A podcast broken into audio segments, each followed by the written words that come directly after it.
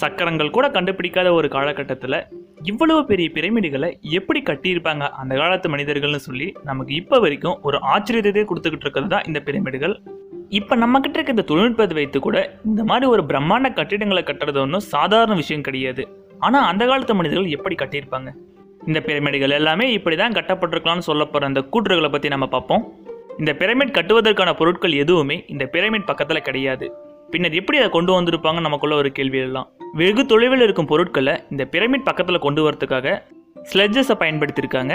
அதாவது இந்த சறுக்கி இழுத்துக்கிட்டு போகிற மாதிரி தான் இதன் மூலமாக ஒரு பொருளை அது மேலே வைத்து இதை இழுத்துட்டு போயிருக்காங்க.